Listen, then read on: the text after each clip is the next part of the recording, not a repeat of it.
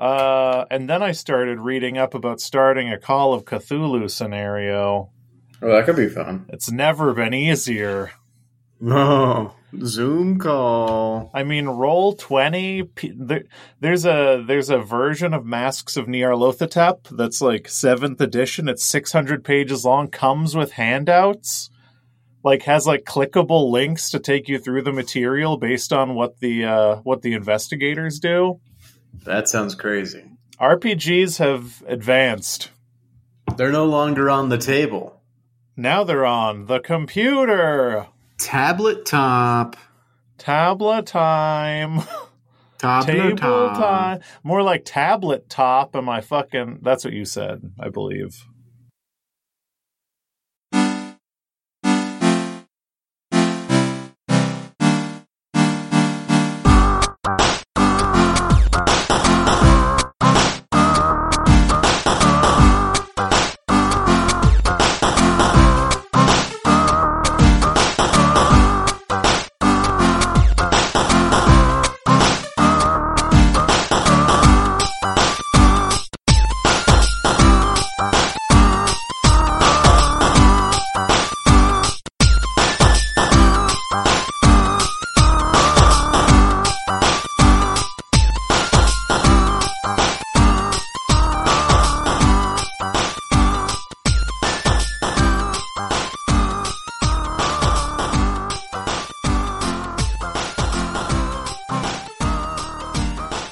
Sorry to disappoint everyone, because what was supposed to be a funny week filled with just funny things from the most late-breaking news from the Fast X production and film development has been completely derailed by other news that we'll cover here. So I don't have a joke to open up the episode. Instead, I'll just say, welcome back to Zero Credits, the show where we talk about things. My name's Henry. And my name is a depressive blob of effluvial fetter frantically searching for cheap vasectomies, John. And together we're Henry and John coming at you to discuss the cultural happenings of the zeitgeist. Vasectomies are pretty cheap, it turns out. Oh, yeah. Okay. How cheap? Is it an elective surgery or will health insurance cover it? They can be free. They can be free. Yeah, some clinics will do it for free. Some it's like a nominal charge. The only thing that's tough for me is like reversing it is always possible, but not as easy as it's typically made out to be. But I don't know. It's this option. Has come up. Not to focus in on this because this is not what I wanted to be discussing. But I've read that they're not as reversible as you think. That there's the number of successful reversible vasectomies, that's still high, but it's not 100%. Yeah, but I mean, you know, at the end of the day, there's a lot of kids out there up for adoption, more than are being adopted. So if you want one, they're out there. Yeah, go get one. Go get them. Children are easier to come by than a PS5. Or an Xbox, whatever the heck it's called. Yeah, why get a PlayStation 5 or an Xbox One S when you can get an Xbox child? Yeah, get one of the new Xbox children, and in a short couple of decades, you can have somebody to mow the grass for you. Yeah, they'll mow the grass. Now, it's really important if you choose between the disc version or the digital version, because the digital version of the child can only eat downloads. Yes, and can only mow your cookie folder. Yeah, it can defrag your hard drive, and it eats only downloads. And its name is Milo. There's just one? It's just one kid? Do you remember Peter Molyneux, the guy who made Black and White? And yeah. He would overpromise and underdeliver. Yeah, for a while he was promising that I think with Xbox Connect he was going to develop a game where you create a relationship with a young boy named Milo. It was very strange. That sounds all kinds of perverse. It was very strange. Anyway, what we're really talking around right now is maybe, from what I'm understanding, one of the most bananas, unprecedented things to ever happen to the legal profession and maybe American politics. Yeah, for sure. Yeah, never in the history of the existence of the Supreme Court justice system has ever a case that has not been finalized, a draft of a decision been leaked to the press. Yeah, it is. It has never happened. Now, there are a lot of concerns. Now, of course, the draft decision that is being discussed is overturning Roe v. Wade and then probably by extension Planned Parenthood v. Casey, which is in addition to kind of being the linchpin that underpins personal privacy under constitutional law, also protects people's rights to seek an abortion. Yes, yeah. It's going after the non-illegalization, the non-criminalization of seeking an abortion by going after specifically the argument that people have the inherent right of privacy or the seeking of privacy under the Constitution. Yeah, so in addition, were this to be overturned, there are a number of states with like trigger laws that would make abortion illegal anywhere from a 6-month to 2-year time frame to states that will most likely pass laws making abortion fully illegal if Roe is overturned. Yeah. In addition to that, we will essentially, until new decisions are made, we won't have a constitutional law precedent to personal privacy. Exactly, yeah. So, yeah, so there's 22 states total that have a range of trigger laws, and 11 of those 22 states have immediate trigger laws. Most of them, unfortunately, are in the South. Most of them states you probably shouldn't live in. Yeah, one of them being Texas, which is not too much of a surprise, since Texas already passed a law that flew in the face of the decision of Roe v. Wade anyway. Yeah, I mean, when we're living in the state that made a law saying that you could essentially put bounties on people who help people get abortions, you knew that Roe in this state was all but gutted anyway. Right. But Roe, as it pertains to someone's right to seek an abortion, not Roe as it pertains to our rights to personal privacy. But this is obviously disgusting. If this decision draft is the decision which ends up being made. And I know that everyone is preparing for the worst, obviously, but the draft decision is, in fact, not always what the final decision is, from my understanding. Right. A reason why the Supreme Court justice dealings are usually kept private is because there is a lot of discussion. There's a lot of back and forth. And the entire office of the Supreme Court is supposed to be beyond the realm of being swayed by public opinion. That's the reason why all of these dealings are done behind closed doors, so that public opinion cannot sway the outcome of a case. Mm-hmm. That being said, it's happened now. Well, here's my – a lot of people are saying this, particularly like policy wonks are saying that there's this like great unprecedented evil being done to the chambers of the Supreme Court by allowing potential public opinion to sway this decision, because, of course, as you mentioned, the Supreme Court is supposed to essentially be a vacuum for the interpretation of the law. In fact, they're setting the legal precedent for the country.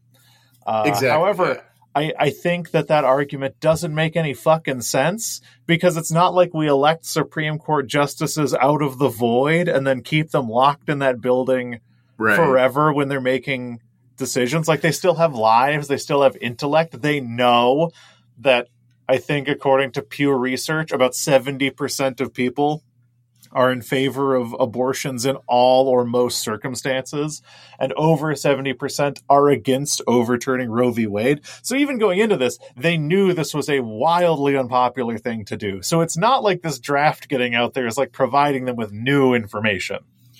Right.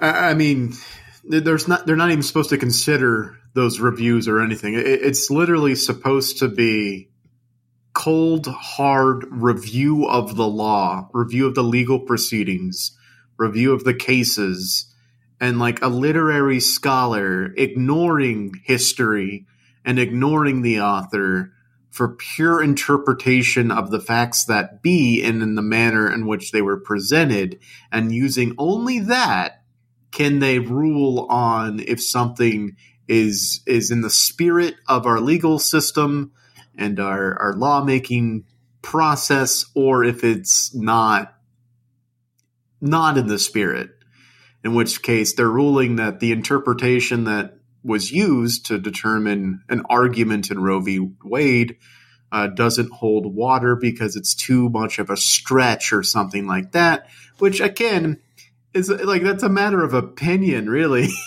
I mean, the thing is, like, look how a conservative versus a liberal Supreme Court justice has landed on most decisions. Like, they are not interpreting the law. As a matter of fact, they're swayed by their own opinions and the opinions of others. Like, you have conservative judges who use like original intent doctrine, like constitutional inferences to support their own agendas. Like, these people are political creatures who are not at all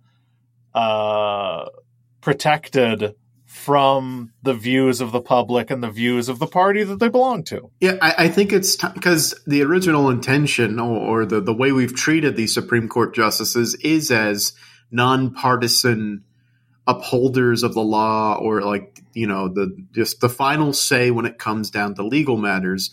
But I think after nominating or having three nominated by a certain president and being confirmed by the Senate so fast, I think it's time we can stop playing these games and just say what it is. They are partisan.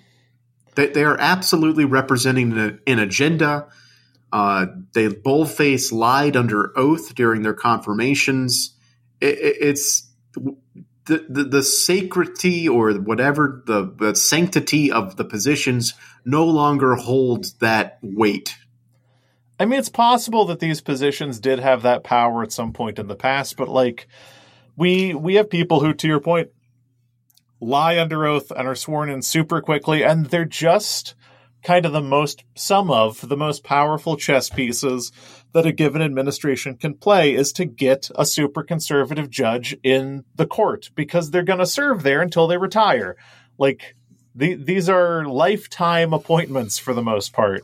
So if you get someone in there, then you lock it in, which I think in a legal system where everyone was being genuine, let's say a political party had the presidency and the House and the Senate, they might do something like expand the court so that they can put more judges on there. Right. And the argument against that is this originalist argument that like, oh, well, the Supreme Court justices are these like infallible people who look at things in a vacuum, which just it's not fucking true. And I think that people who are against packing the court are either lazy or they don't really have too much of a problem with conservative decisions being laid down. Yeah, I mean, we can interpret why there's no action to expand the court. I mean, a lot of arguments are like, well, you really just can't change something that's been there forever. Like the legal precedent that's been in effect for all this time, suddenly you want to change it. And to that argument, I say, how are you okay then with the repealing of a 50-year court case that set so much legal precedent forward that other rulings have been based on the upholding of of Roe v. Wade? Like, that's a 50-year-old court decision.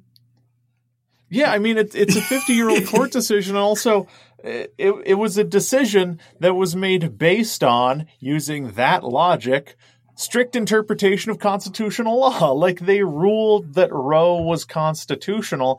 How can they change that? And also, exactly. Like, are you going to tell me the government can't change when ICE is only 19 years old? Like when massive government organizations are less than 20 years old and can kind of be formed out of nowhere, the government is a changing thing. We can change the Supreme Court, and we probably should.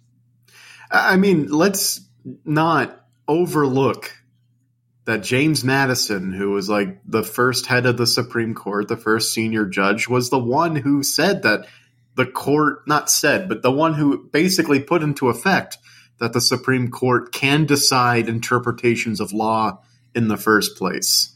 That wasn't built in to the to anything of the Supreme Court before he made the ruling. Mm-hmm.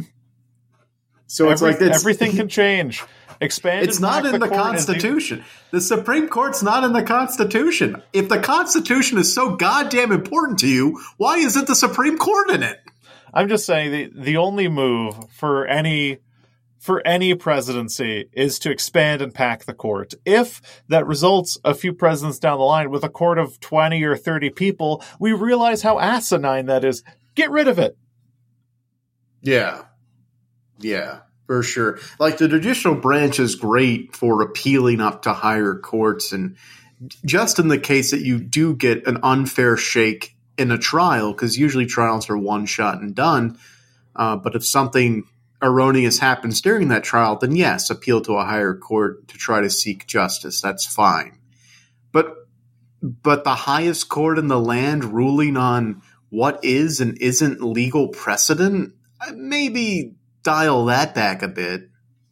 Yeah, I don't know. I just feel bad because, okay, so to be clear, the draft can be very different from the decision. And in fact, it's true. A lot of decisions change midstream during the drafting process, from my very limited understanding. So we might end up in a situation where the decision is very different and separate from public opinion. Now, I don't know if they're going to get their hands on whoever leaked this and make an example out of them. I certainly hope not.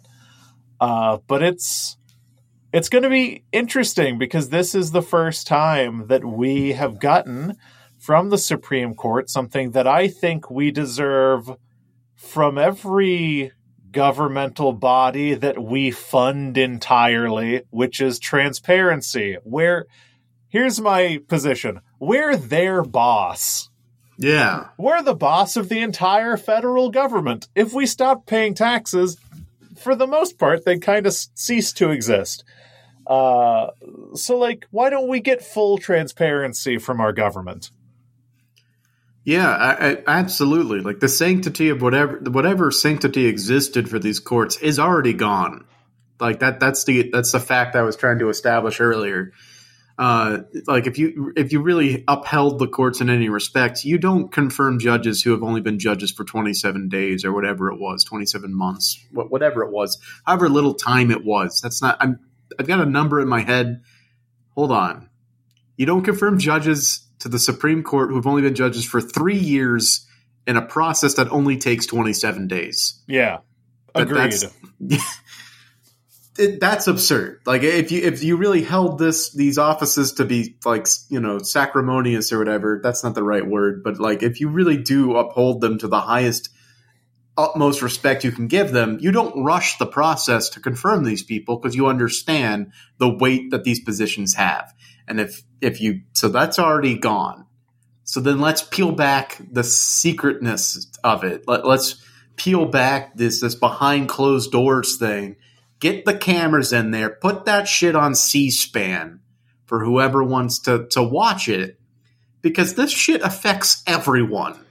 I'm just saying, why would there be secrecy? It, as an American people, it doesn't benefit us in the least. And people like John Roberts who are going around saying that SCOTUS's legitimacy has been deeply pierced and will never recover. I don't think that if you went up to the average American on the street and you're hey, do you consider the Supreme Court to be the most sanctified court in the land, which is unimpeachable and their opinions to be unquestioningly respected? No one would say yes. Yeah, no. We all have that same regard for Judge Judy, and we all know it. And Judge Judy's transparent. You can watch that shit happening on UPN or whatever. Exactly. Well, she's retired now, but yes, you could have. Well, I'll take Judge Wapner then. I don't know who that is. I think he's another TV judge. He might also be retired. Yeah. Yeah, there are definitely two sides to this whole thing. And there's the side that we're getting hung up on right now, which is the fact that there was a leak, and that is, oh, it's so horrible that there was a leak. It's, oh man, this is so bad. And then there's what was leaked. There's the content of the leak, which I think is a bigger fucking deal, because yes, the end of our right to privacy is the end of almost like just you as an individual being able to make decisions for yourself. I mean, it is the end of what we would consider to be our modern constitutional rights. Exactly. Like the Bill of Rights, gone. Doesn't matter anymore, because it, like, if you try to do it privately, you don't have that right anymore. Like, as much as the judges are like, oh no, the thing we do privately, now everyone knows. But then the thing that was leaked was like, oh, hey, we want to leak all your shit. And make the things you want to have, like the federal right to, we want to ban that eventually, but this is our road to that. Oh no, our privacy was violated in our attempt to violate your constitutional right to privacy. Right, oh no. Exactly. Yeah. And not to mention the truly monstrous, I imagine, impetus for this, which is purely related to abortion along ideological lines. If we just treat this as Roe v. Wade being overturned, meaning that abortion becomes illegal in 20-something states in the next 2 years, then this is horrific. It's murderous. It's people. This is a thing that I tend to get into with people, and I don't think it's a fun conversation, so I don't try to do it, but like, people seem to have the abortion conversation and imagine that it ends, like, at the fact of abortion. Like, should abortion be legal in cases in which the mother's life is in peril, or if the fetus is certain to die? Like, and then in addition to that, like, how much of a right to seek an abortion should you have? How public should abortion doctors be? Whatever.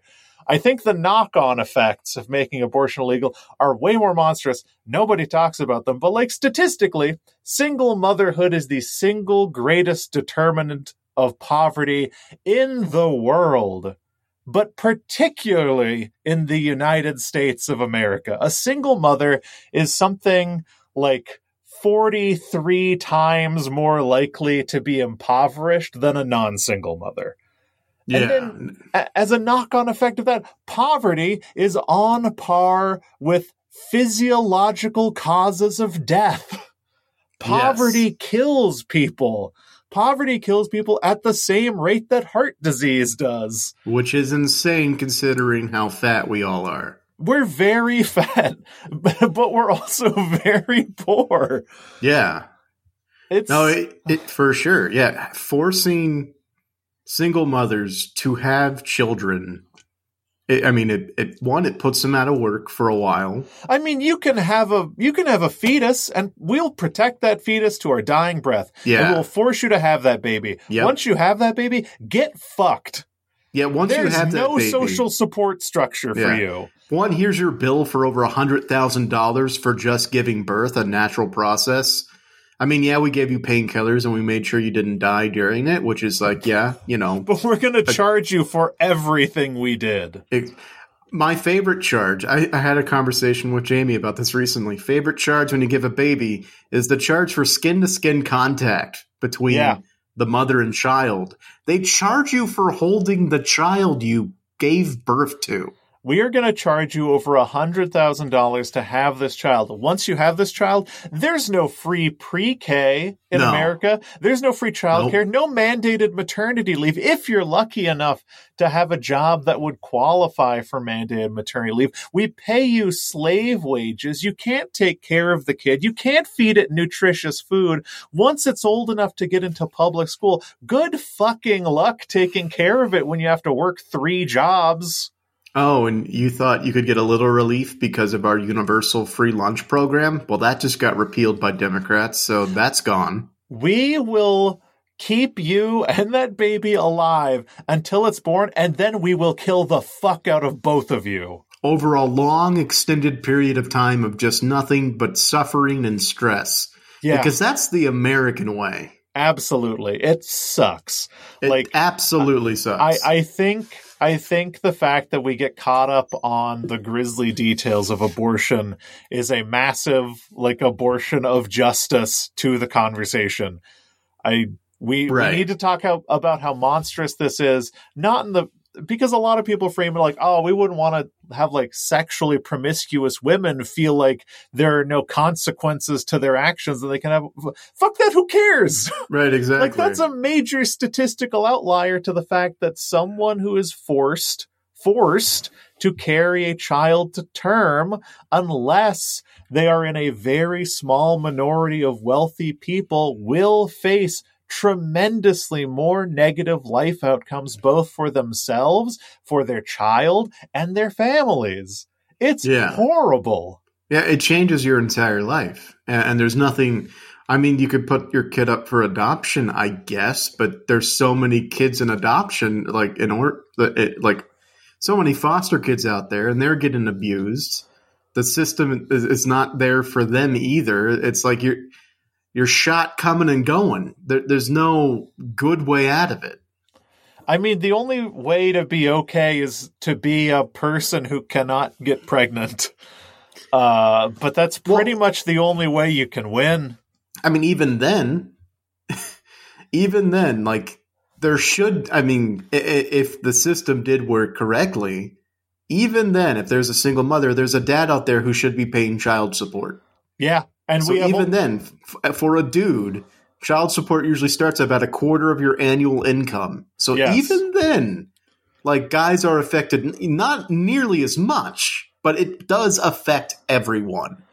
Yeah, to differing degrees, of course, but everyone should be up in arms, and they should probably pay more child support than they do. But it's a fair point in that no one likes to talk about this, and I'll say it. I like kids, and they're fine. I see myself as someone with kids eventually. Yeah, but planned on a schedule that I'm prepared for. In the current society, in the epoch that we live in right now, in the geography we live in, kids at the wrong time. I hate to say it. Kind of worse than most major diseases that could happen to you. Yeah. It's breathtaking. Not to mention all of the things that could possibly go wrong, not saying they would, but banning abortions could force, unfortunately, mothers to carry a dead fetus to term. Yes. And deliver to a child that's not even alive. If it's a total abortion ban and they don't even not even allow for medical abortions, then you're just causing trauma for the sake of causing trauma. Imagine the lifelong trauma that would cause someone. Yeah. And not even to mention, I got to look up this word before I try to pronounce it, but when a fetus forms in the fallopian tube and not in the womb, I think it's called ectopic? Yeah, an ectopic pregnancy. There are certain state laws that ban even these types of abortions, which kill 100% of the time. There is no way for a woman to deliver that type of child without dying, because the body isn't working correctly for whatever reason. It is scarring. It is traumatic. And you're sentencing those people to death. There is one thing that I agree with pro-life advocates on. And I do genuinely believe that children are a blessing and very special. I'm not one of those crotch goblin people or people who call kids spawn or whatever the fuck, though those people seem to slowly be dying out. Right. I think that kids are a truly special, obviously necessary part of life and of the human experience. I love kids, and I think that they're if you're someone who believes in a God, I think they're kind of a gift from God. However, in the current circumstances in which we are in, having kids is like a death sentence sometimes. If society could be better, if society could be different, maybe. But even then, it's the person who's having the kid's choice. Yeah, exactly. No one should be forced to bring a life into this world against their will. Yeah. That shit's insane. Under any circumstances, that shit would be insane. That's... I tweeted this out last night when I read about this, and I tweeted out a thing that basically ended with, like, what happened? Like, do you call this the land of the free? I don't get how we can be so associated with freedom in America and then have all of these moments where freedoms are taken away. That there's no logic there. I mean, listen, you're free to have a gun, and that's kind of where it ends. Yeah. You're free to have a gun. You're free to spend your entire life working for too little money and a time where every cost is just increasing for the sake of short-term gain. And quickly everything is falling apart around us. That's freedom. I mean, listen, it's... I don't know of... What do you can't call them developed nations or first world nations, but nations comparable to the United States, perhaps, in terms of industrialization.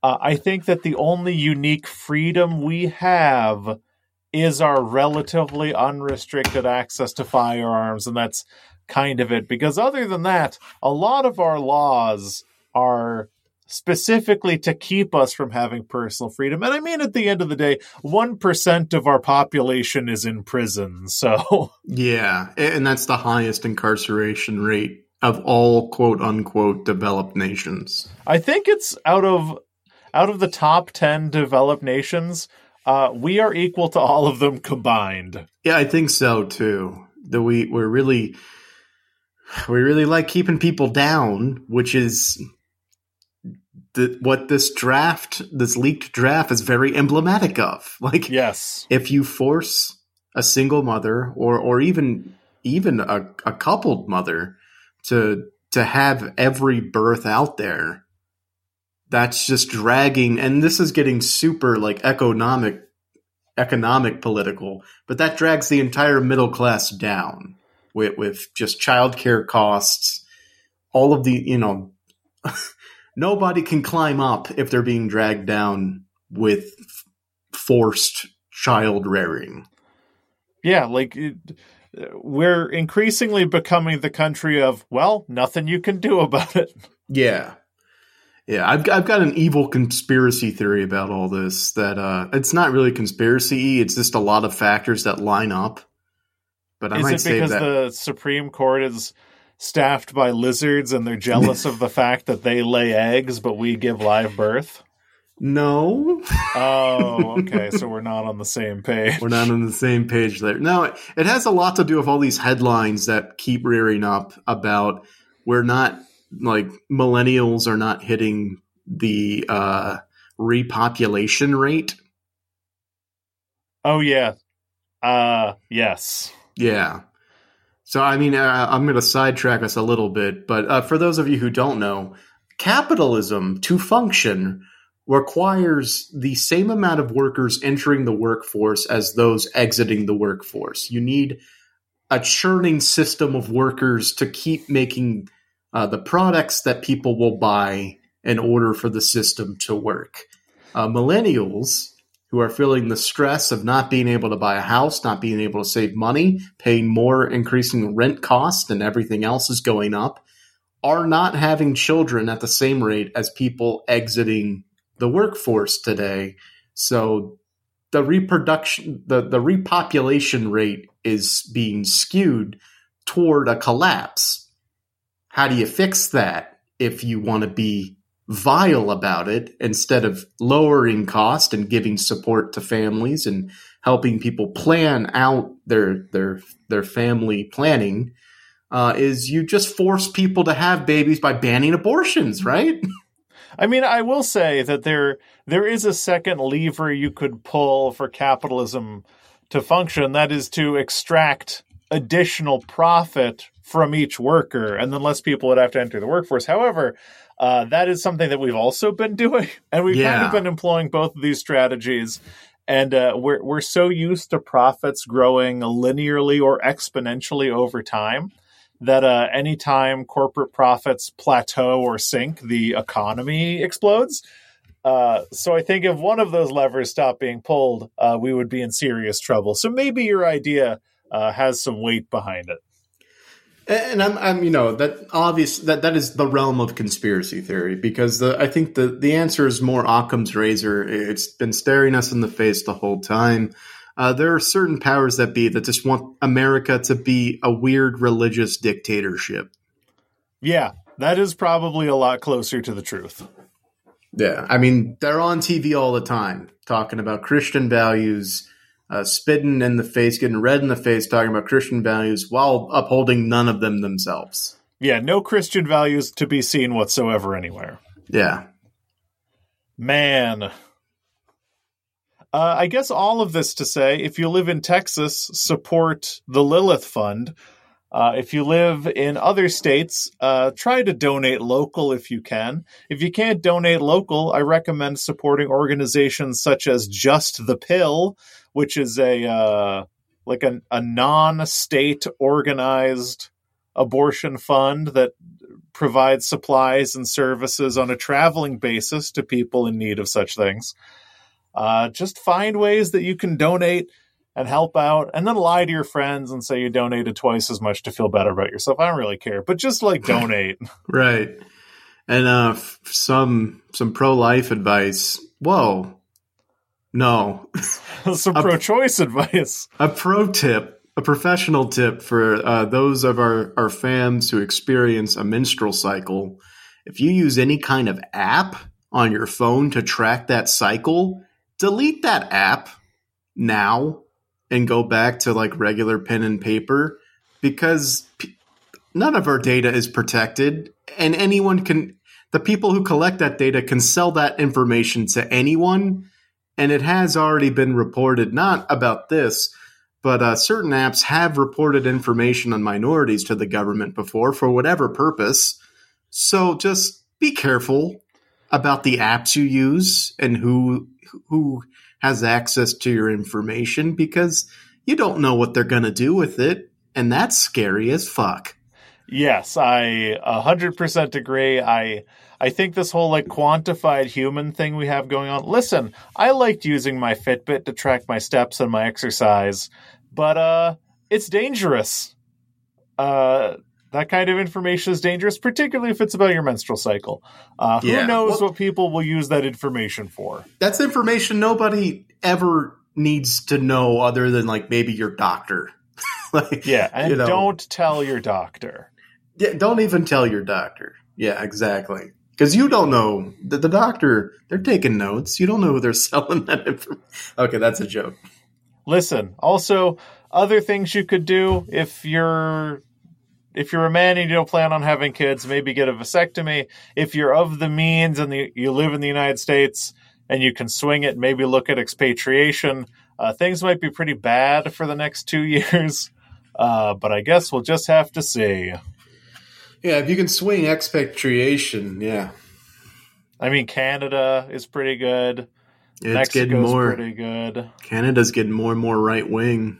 Yeah, but I mean, I'll just move around to come to different countries, and then as they become right wing, I'll just move to the next one. You'll go through the very lengthy and complicated and sometimes borderline impossible process of expatriation for multiple different countries. You're going to end up with nothing in the long run. No, I mean, at least I'll have my damn rights, I guess, when I end up in Peru or whatever. Yeah, not to mention, if you're holding on to a remote job during that whole time, and the company is based in the U.S., they come after you for taxes. I'll work through the night. It's fine. Work through the night? Time zones. I'll get a job. I'll work at an outdoor supply company during the day. I'll work my tech job at night. It'll work out. Okay. See you in Peru, suckers. I'll come visit, I guess. I got a passport for now. Yeah, hell yeah. Until they ban the right. This is just for comedy. Until they ban the right to travel to other countries in case you get ideas. I mean, I think it's more likely that countries are going to stop accepting us more than we will stop letting people go to other countries. But it's bad and it sucks, and I'm real bummed out about this country. What's now. Okay, I mean, I'm going to play this up for a little bit, but the worst part of all... I can't say that. The part I'm angry about the most is this was supposed to be another light week of covering the ongoing developments of Fast X, and instead we had to get serious and read a lot about the law and read a lot about precedents and the Supreme Court and stuff. And now it's like, can we even make the dumb jokes we wanted to make about Fast and Furious? Can we? I mean, if in good conscience, no. But when have we ever had good conscience? Never. I just said the thing I'm angry about the most is a small bit for the podcast. So I don't have a good conscience, I guess, is the revelation here. We are 100% shoulder devil. Oh, yeah. Also, sure. Just one more abortion thing. Like this outlaws abortion for the poor. If you're of means, you can still get them, but abortions for poor people just become impossible or unsafe. So, like, once again, a way to control the poor. Yeah, absolutely, for sure. Yeah, anyone who's in the inner circle or has enough money, I guarantee any of the lawmakers who are against abortion, if they ever needed to find one or fund one, they have the means to do so. Yeah. And they've done it. Like, it only takes a few $1,000. Yeah. And a couple of, just a plane ride to a country that has more rights than this one. Yeah. Or a state. But, I wonder if all these people who want to turn the United States into a fascist theocracy ever, like, look through Psalms and then they see that part about the meek inheriting the earth and then, like, flip the page really quick like they just saw a really scary picture. I guarantee you they read that passage and they go, yes, I am the meek and I am inheriting the earth. Yes, right? I'm certainly not the people Jesus hated. Right. I'm so meek over here with my ability to afford any purchase or afford any emergency that comes up without even breaking a sweat. Yeah. Listen, I'm meek. I only have 2 houses and a pied-a-terre.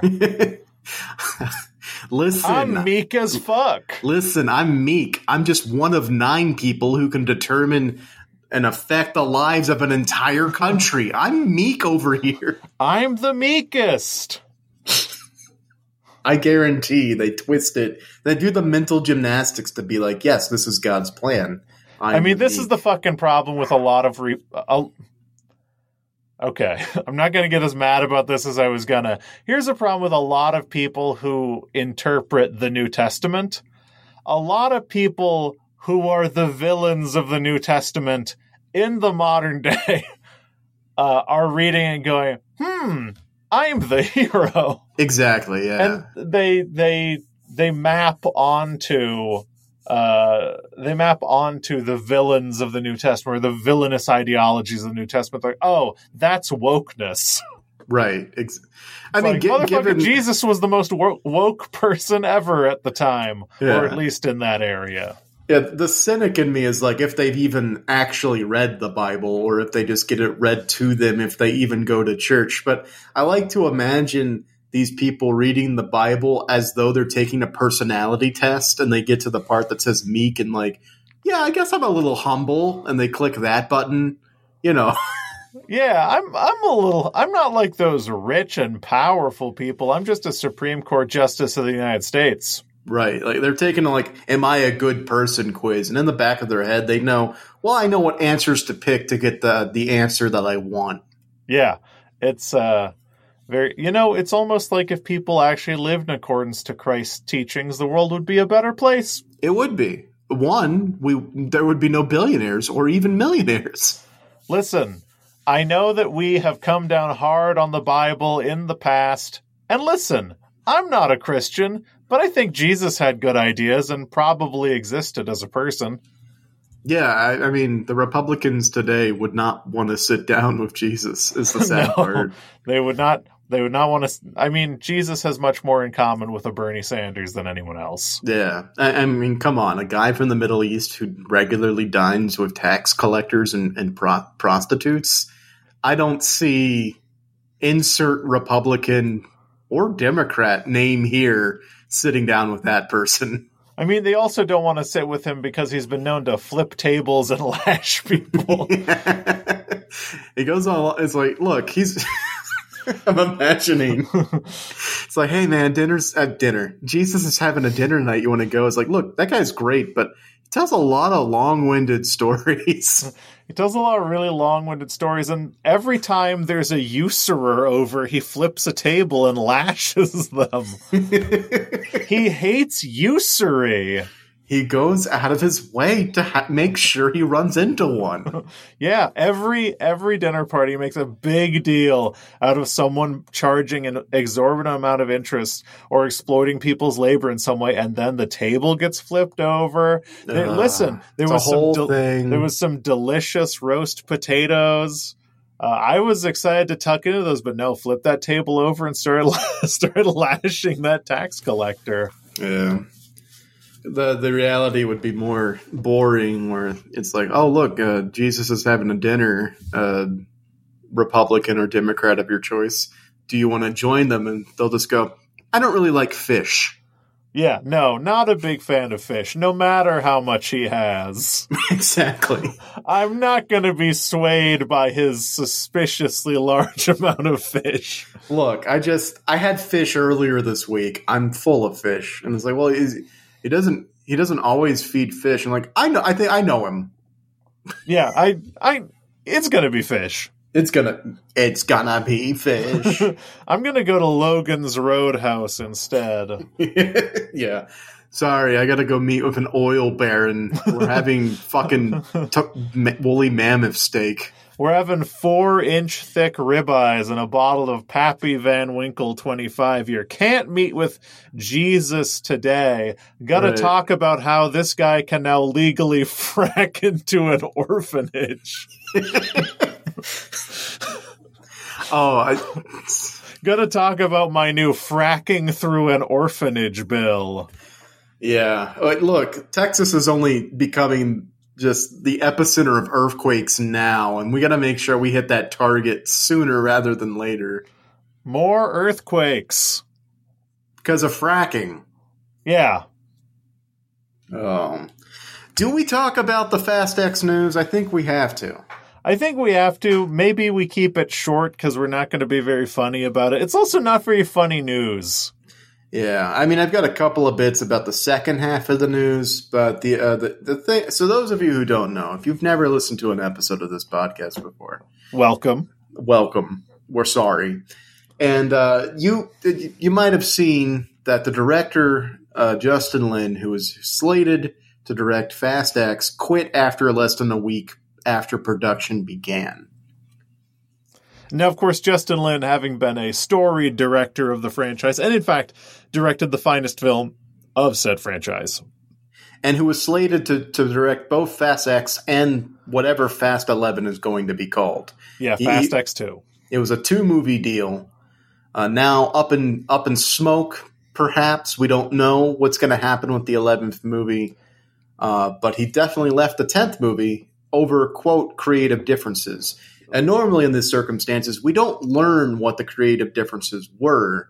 But an anonymous source has gone to the Daily News or something. Yeah, New York Daily News to shed a little light on the situation. Do you have this pulled up too? Or is it I do you? Not. Okay. All right. Okay, so according to the one veteran producer who was not involved in this film, they said, I've never seen anything like this. Lin's giving up $10 or $20 million. Mm-hmm. They continued saying Diesel showed up shows up late to the set. He doesn't know his lines, and he shows up out of shape. I mean, that's just rude.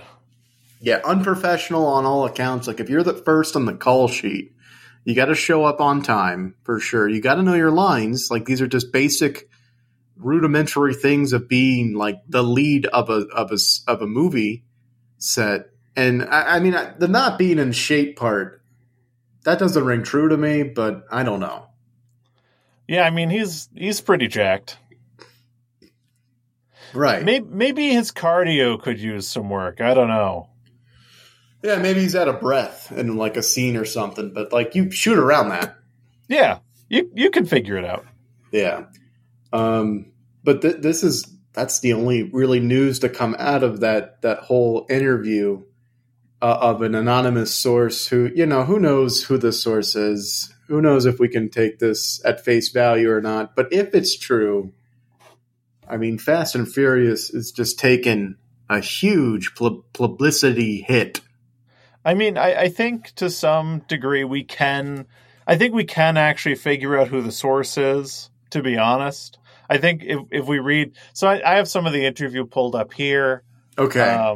So Justin Lin reportedly had a number of script rewrites and regarding the rewrites and some of the shooting locations, Vin Diesel was being a little bit of a bad boy about those changes, and Justin Lin had a little bit of panache in his responses. And it says here that Charlize Theron was not available, but the source is very excited to be working with her. Okay, I got you. I'm picking up what you're putting down. I mean, this would be – he's a new element on the set. You know, maybe he doesn't know to not talk about it with reporters. Famously loose-lipped, much like a fish. Yeah. So it seems as though if we're taking these rumors and hearsay and probably actually respected sources of journalists, yes, at face value, Vin Diesel's being a little bit of a project queen. I have read a little bit about this. So we know that Vin Diesel kind of threw a tantrum at Mia Toretto not being in the movie, which I get. Right.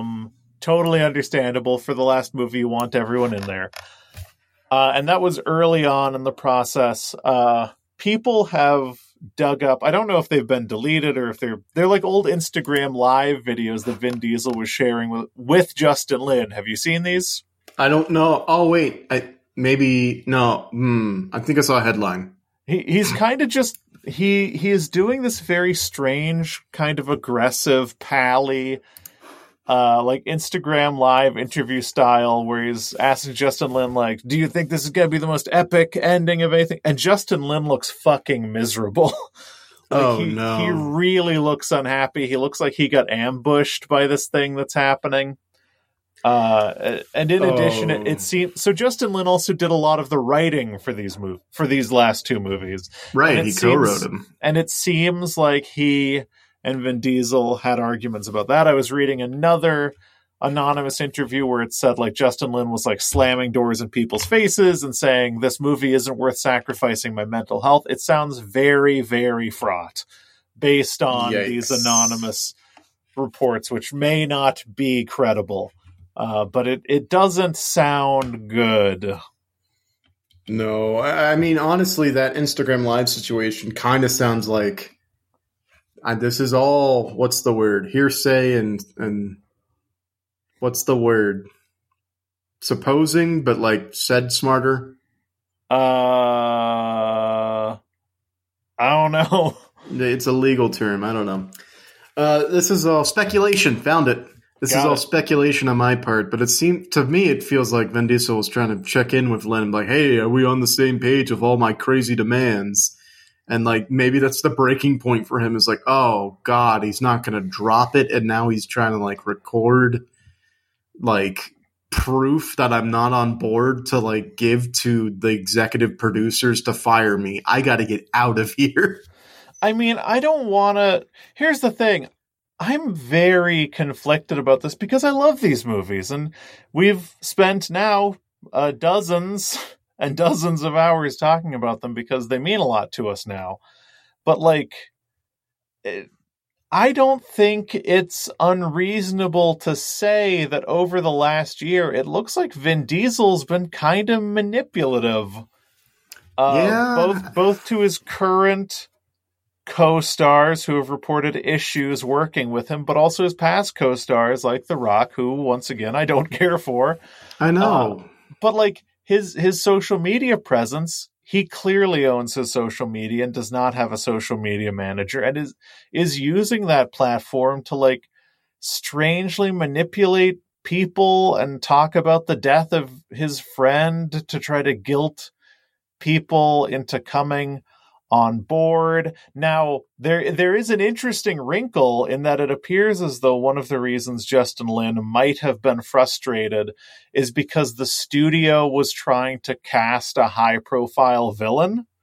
Oh. And they were trying to do that right up until production started. So, like, writing it was very difficult. And, like, so Jason Momoa was a late addition as a primary villain, but should have been cast way earlier, apparently.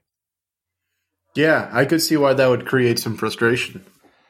So apparently a lot of it had to do with the writing, but like these like weird late additions, it just seems fraught and it makes me feel bad. And it makes me feel like Vin Diesel might be a little bit manipulative, which is sad because I want to assume the best of him generally. Yeah, I mean, last week we joked this was all some weird Machiavellian plot for him to become the director himself. I mean, that seems to have backfired, at least in fact, as of today, considering they hired a new director. Yeah, they hired Louis Leterrier. I believe he's French, so it's Louis Leterrier. Louis Leterrier, who's... I know a lot of you are like, oh, Louis Leterrier. Oh. I don't think anyone feels that way. We know exactly... Unless they specifically are me. We know exactly the projects he's done before. But for those of you who don't know, I'll just remind you that he directed the first two Transporter films starring... Which is how I know him. Yeah, starring Jason Statham, who is a staple of this... Fast and Furious world now, so there's a link there to the franchise. He also directed The Incredible Hulk, the Ed Norton vehicle that I believe somehow was tied to the MCU. I've never seen it. It was the movie that established the MCU. It was. Right. I'm sorry. Right, because Tony Stark shows up. And he also directed the very, very well done, and there's no problem movie, Now You See Me. Yes. Did he do Now You See Me Too or just Now You See Me? Oddly, he did not. So just Now You See Me. Just Now You See Me. He was not. They didn't go back for him for the direct sequel. But most importantly, I think, to speak to what he can bring to Fast and Furious, Fast X. More important than Transporter and Transporter 2. More important than the Incredible Hulk, the movie that launched 1,000 ships. More important than the Incredible Heist movie. And I'm saying that with complete non-irony. A movie that almost killed Isla Fisher, Now You See Me. The most important line item on his resume is the Wix.com big game ad with Jason Statham and Gal Gadot. So I saw this, and I do not remember it because I believe it was from a big game maybe 3 or 4 years ago? 2017, so 5 years ago. Okay, yeah, I certainly don't remember it. Right, but I think Mr. Louis Leterrier is trying to tell us something. I mean, he's been assembling a team. He's been assembling a team. He's done a heist movie. He's done car movies. He's worked with Jason Statham, and he's worked with Gal Gadot. I think Giselle's coming back. I mean, it is entirely possible. And I think it. I think he agreed to do the movie on one condition, and that was to bring Gal Gadot back. So another rewrite of the script. Yeah, absolutely. Another rewrite. I don't know who they're going to have writing it, because he is on as director, but not writer. Honestly, though, like, I know that it's entirely possible. We talked about how hard it is to like hire a like high profile director to come in on these things, because of course they're typically busy. And I think that maybe they brought him on to kind of say yes to whatever decisions they've already made. I don't know, but I do know that he directed both of the first two Transporter movies, which are some of the best action movies ever made. I think the Transporter is great. But he also directed Now You See Me. And I feel like Fast and Furious, in its current iteration, is just the Transporter 2 plus Now You See Me. Yeah, right. For sure. And we won't read too much into the fact that there was a very dangerous stunt on set where Isla Fisher almost drowned, and it caused her to never want to work with any of the people on the set again. We're just going to gloss over that. That was just a fluke. I mean, he's in good company, considering almost every Fast and Furious movie has a very dangerous stunt where someone almost gets killed. You think that's what they glossed on to? They're like, we need a director who's fucking dangerous. We need someone who's dangerous, who knows magic. Dangerous, knows magic, has worked with Gal Gadot. He checks all the boxes. French. The more we learn about the production of this movie, the less excited I am for it, but the more fascinated I am by what is surrounding it. Oh, I'm fully spellbound, but I'm also not at all excited for this movie anymore. It makes me I am excited to see it and to put an end to this project that we've had now for like, what, 3 years? The 3 year project of watching all the Fast and Furious movies. Might be 4 years. Might be the 4 year project we've had of watching all these goddamn movies. I'm excited for that. I don't like that it seems like a toxic place where people aren't happy and tyrants are given free rein, and the most talented people who turn this whole goddamn franchise around and directed my favorite versions of it are now leaving in disgust. I don't like that. Yeah. But I guess we'll just have to see in the popcorn house. Yeah, exactly. And my prediction for the end of this series is this is going to be one of the first series I've ever experienced where the more of it there is, the more it wants me, a fan of the franchise, to not like it anymore. Well, it's interesting because it's actually kind of a parabola.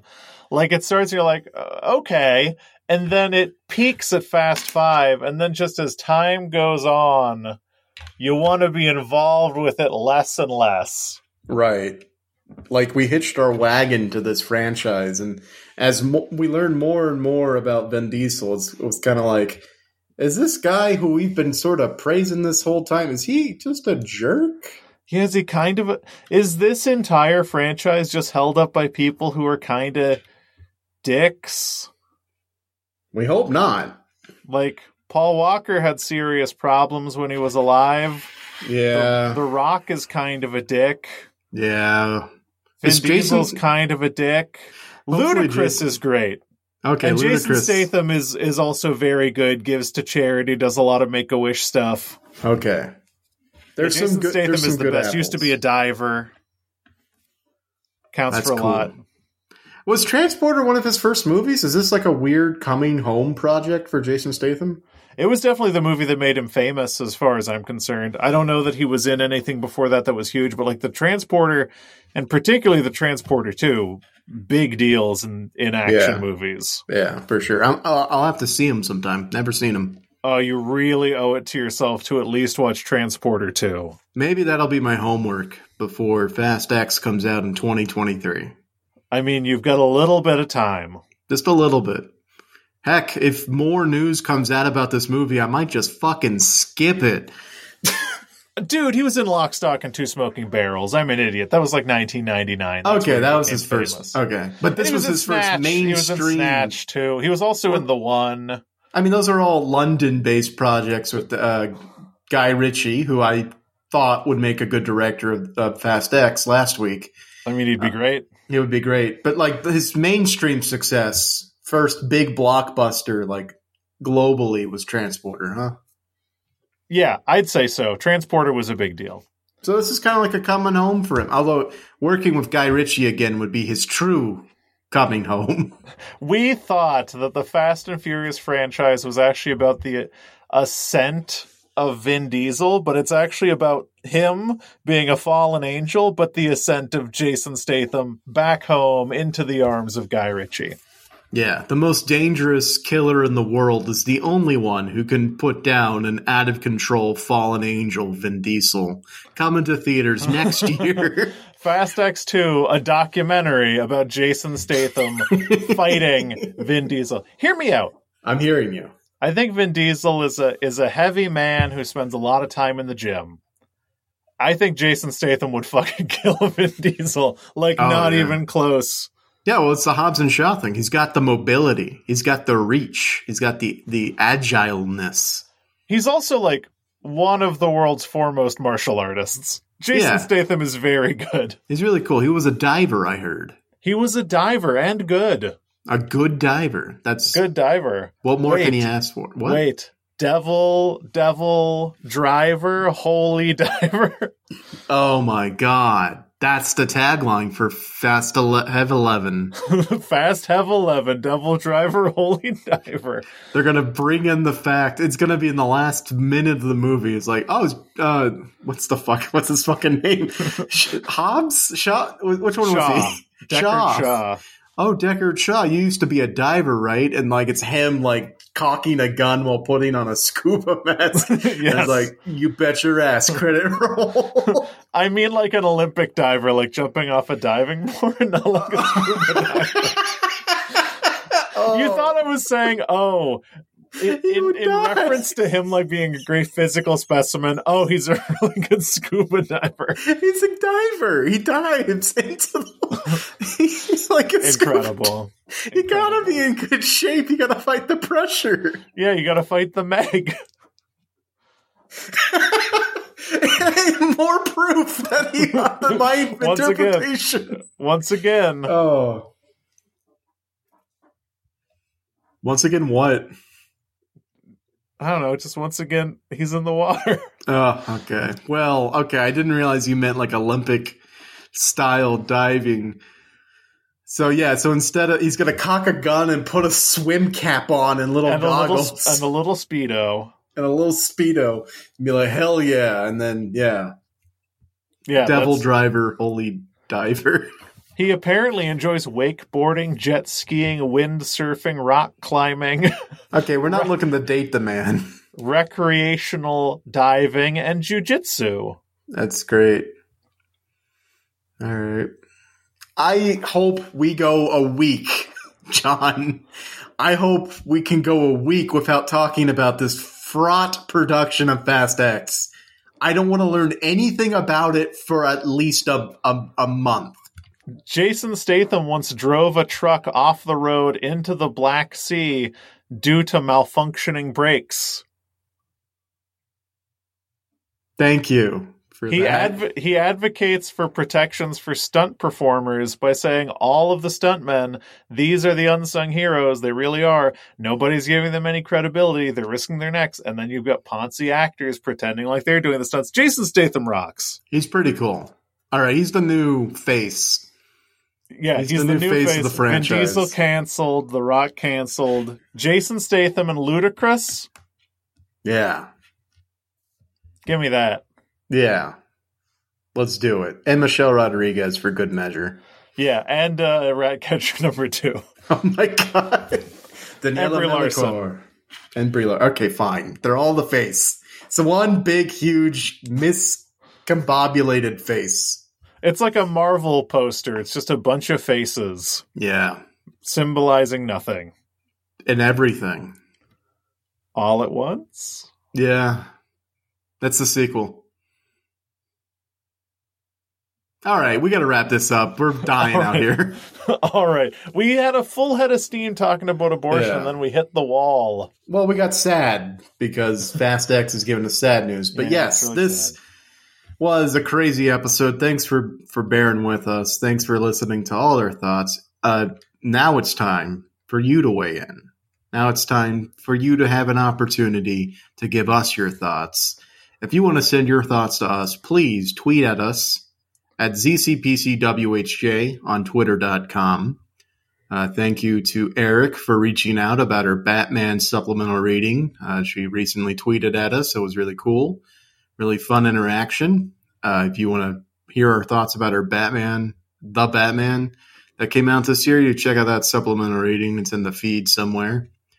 We also have an email address for those of you who want to send longer content to us. That's email at zerocredits.net. So you can send emails, files, whatever. We'll get them, and we'll reply to them. We'll talk about them. It's great. We're on a number of podcast services, including Good Pods, Apple Podcasts, Google Podcasts. Every major company out there has their brand plus podcast these days. But if you could do us a favor, whatever service you're listening to us on, if you could just leave us a rating and a review, we would really appreciate it. Well, thank you by name if you do that. I say that, and yet there's somebody I should thank by name whose name I think is Kelly. Thank you, Kelly, for doing that for us on Good Pods. We really appreciate it. But the most important thing anyone can do right now is advocate for causes you believe in. So go out, find where you can throw your support, even if it's just donating. If you want to march, look up local marches. Find ways to enact the change that you want to see in the world so that we can stop being passive participants and having decisions rained down on us by nine god kings in a weird, secretive room that nobody is allowed in. Word of the mouth is the only way we can survive. And speaking of god kings who live in rooms that no one can preside over, Statham has been in a relationship with model Rosie Huntington-Whiteley since 2010. The couple announced their engagement in January 2016. Their son, Jack Oscar, was born in June of 2017, and they reside in Beverly Hills, California. That's right, Jason Statham. I just doxed you. Come break my neck.